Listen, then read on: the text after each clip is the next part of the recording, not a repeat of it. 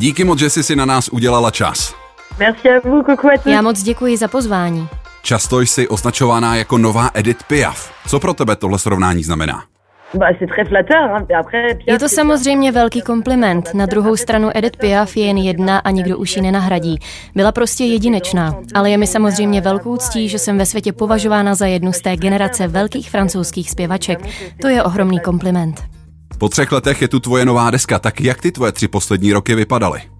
Euh, bah en fait, avant le confinement, j'avais choisi de, de m'arrêter pour m'occuper de ma vie personnelle. Vlastně už před lockdownem jsem se rozhodla, že si dám nějakou dobu pauzu a budu se věnovat hlavně sama sobě.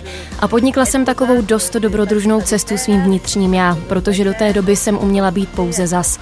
Věděla jsem, jaké to je být neustále aktivní, účastnit se různých projektů a být stále před publikem.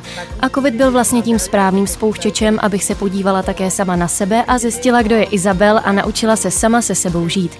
Bylo to opravdu dobrodružné, protože jsem o sobě zjistila dost nových věcí, otevřelo se mi dost nových a příjemných pocitů. Ve svém životě jsem dost věcí změnila a hodně toho pochopila. Bylo to dost obohacující. Deska se jmenuje Isa. Jestli hádám správně, tak je to zkrácení na tvého křesního jména. Znamená to, že tvoje nová deska je osobnější jak ty předtím? En fait, non, Nevím, jestli osobnější, protože ve své tvorbě jsem vždy otevíral osobní témata, ale je to album, ve kterém se posluchačům dávám asi nejvíc v šanc. Odhaluji se na něm asi tím nejvíc zranitelným způsobem. Doba lockdownu pro mě nebyla vždycky jednoduchá. Například jsem ztratila svůj hlas. Ve smyslu, že už jsem nevěděla, jak zpívat dál a musela jsem se to celé naučit znova. Takže teď zpívám trochu jinak než do posud. V tom je album jiné jak ty ostatní a tím největším rozdílem oproti předešlým deskám je, že jsem na něm opravdu velmi zranitelná. Celá deska působí velmi pozitivně, někdy až melancholicky. Znamená to, že se nenecháváš ovlivnit ničím negativním, co dnešní doba přináší? Ne, že by mě negativita nepohlcovala nebo bych před ní byla imunní. Je to moje vědomá činnost. Snažím se tím nenechat pohltit, protože jinak bychom všichni žili ve strachu, smutku a neštěstí. A já jsem se rozhodla tak nežít. Je to moje vědomá volba, podle které žiji už několik let. Sama se záměrně obklopuji věcmi, které mi dělají dobře. Vyhledávám pozitivní informace. Nekoukám se ani na zprávy, pokud vím, že se tam dostanu jen do nějaké deprese. Je to taková moje vědomá duševní hygiena. Samozřejmě vím, co se ve světě děje, ale snažím se zaměřovat na to dobré, protože vedle všech těch hrůz je na světě také ohromné množství lidí, kteří dávají veškerou energii do toho, aby se svět zlepšil. Stačí se podívat na všechny ty občanské iniciativy, komunity a projekty, ať už v oblasti ekonomie, vzdělávání nebo zemědělství. Věci se mění a lidé se snaží, aby ve světě bylo více respektu a míru. Takže na tohle se snažím zaměřovat a to mě naplňuje pozitivní energií. Ne vždy je to samozřejmě jednoduché. Někdy má člověk pocit, že se svět zbláznil, ale snažím se zaměřovat na to dobré. A jako umělkyně se i snažím zapojovat do projektů, které tomu pomáhají, aby svět nebyl jenom o negativitě. Deska působí opravdu pozitivně, ale do jisté míry mě asi ovlivňuje francouzština, která je dost poetickým jazykem, kterým bohužel nevládnu. Tak o čem tvoje nová deska vlastně je?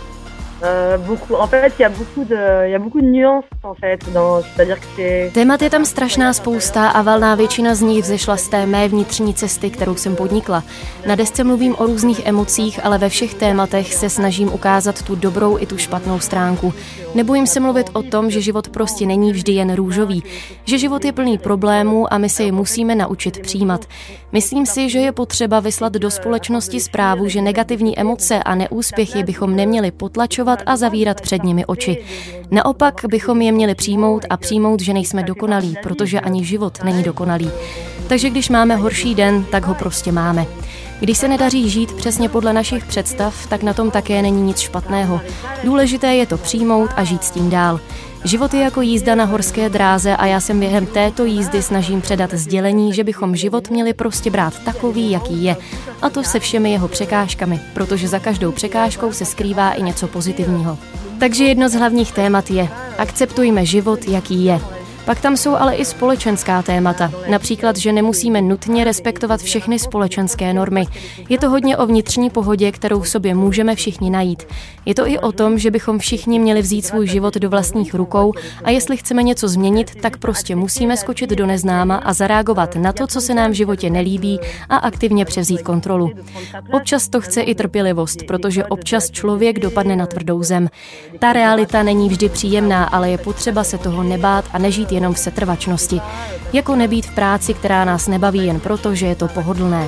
Na albu mluvím právě o překonávání strachu z těchto změn. Mluvím o tom, že bezpečí nemusí být vždy osvobozující, ale může být i vězením a že i bezpečné prostory bychom měli opouštět, abychom objevili něco nového. Album je i o tom, že bychom měli mít sami od sebe odstup. Je to o tom, v jakém stavu zanecháme planetu pro budoucí generace. Jsou tam témata jako Black Lives Matter nebo hnutí MeToo. Jsou tam genderové otázky, otázky identity a migrace. Je tam celá řada témat, které se dají schrnout pod jedno slovo a tím slovem je život. Album Isa je prostě o životě. Já se kvůli tobě snad budu muset naučit francouzsky. Jsou tam i další témata. Je tam písnička, která je věnována mému otci, který teď musel jít do domova důchodců. V té písni se dívám na vztah mezi dítětem a rodičem a také mluvím o novém vztahu, který teď vstoupil do mého života. Začala jsem totiž být nevlastní matkou. Mám teď nevlastní dceru, tak o tom také v jedné písni zpívám. Velkým překvapením pro mě bylo, že jako host se na desce objevil Till Lindemann. Jak tě napadl právě frontman skupiny Rammstein? Euh, c'est Phil qui est venu me chercher. En fait, j'étais en Allemagne et je, j'étais maquillée par sa maquilleuse. On mě vlastně oslovil sám. Oslovil mě skrze jeho maskérku, která mi dělala make-up, když jsem byla v Německu. Ona mi o něm řekla, že je mým velkým fanouškem a že má rád moji hudbu. Tak to mě samozřejmě dojalo a velmi mi to lichotilo. No a když přijeli Rammstein na koncert do Francie, tak mě na něj pozval. Seznámili jsme se a velmi rychle jsme se stali dobrými přáteli. No a dostal nápad, že by chtěl napsat píseň ve francouzštině. Tyl je básník a chtěl použít právě francouzštinu jako básnický jazyk. Hudbu k tomu pak napsal můj tehdejší klavírista a následně jsme k tomu přiložili text a celé to finalizovalo letos v létě. V Uzbekistánu jsme k tomu natočili klip a celý projekt tím dokončili. Musím říct, že celé jsem si to strašně užila. Téma písně je o tom, jak ničivá může být láska, když je vztah toxickým a je založený spíše na dominanci než na vzájemném respektu. Je to spíš takový poetický film. Je to docela dlouhé a místy až brutální, ale právě ta toxická láska brutální často je. I tohle jsem chtěla ukázat, protože i když už jsem s takovými vztahy skoncovala, tak jsem je měla, když jsem byla mladší a chtěla sdílet to poznání, že člověk musí vždy spoléhat sám na sebe a aby mohl najít funkční vztah, tak musí být sám se sebou spokojený. Co Tylova francouzština? Musela si mu hodně opravovat výslovnost. Non, c'est quelqu'un qui a quand même l'oreille et tout ça, c'était... Euh, Francouzština problém nebyla, jednak protože je to hudebník, takže má hudební sluch a velmi rychle odchytil náš přízvuk. Jen s jedním slovem měl problém a to bylo slovo trest, které je opravdu těžké. Chytal se velmi rychle. On mluví i dalšími jazyky, jako je ruština nebo španělština a zároveň na tom tvrdě pracoval. A jelikož je to dříč, tak to pro něj nebyl problém. Jaké jsou teď tvé plány do budoucna? Chystáš se na turné k nové desce? Il y, a, euh, y a des, y a un concert qui va être au cinéma. Už teď mám rozpracovaných několik dalších projektů. Teď 25. listopadu zahajujeme projekt, na který se velmi těším. Jedná se o kombinaci videoprojekce s mojí hudbou a bude se to hrát ve 150 kinech ve Francii a i ve 150 kinech v zahraničí. Jen teď nevím, jestli je součástí i Česká republika. Každopádně ty projekce budou simulovat takovou katedrálu, kde budou promítány i moje malby, protože já i maluji. No a v roce 2022 mě čeká velké světové turné, které bude asi dost dlouhé. Chci toho obět co nejvíce, takže to bude intenzivní. Tak snad se během turné dostaneš i k nám. Máš s Českem spojenou nějakou vzpomínku? Určitě si Česko nechci nechat ujít. Je to moje oblíbená země a Češi jako publikum jsou naprosto skvělí.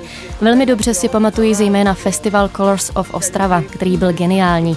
Jednak to místo je úžasné a publikum také. Byla to prostě čistá radost a láska. Naprosto skvělé. Doufám, že se to bude opakovat. Večerní show, Večerní show. na Express FM.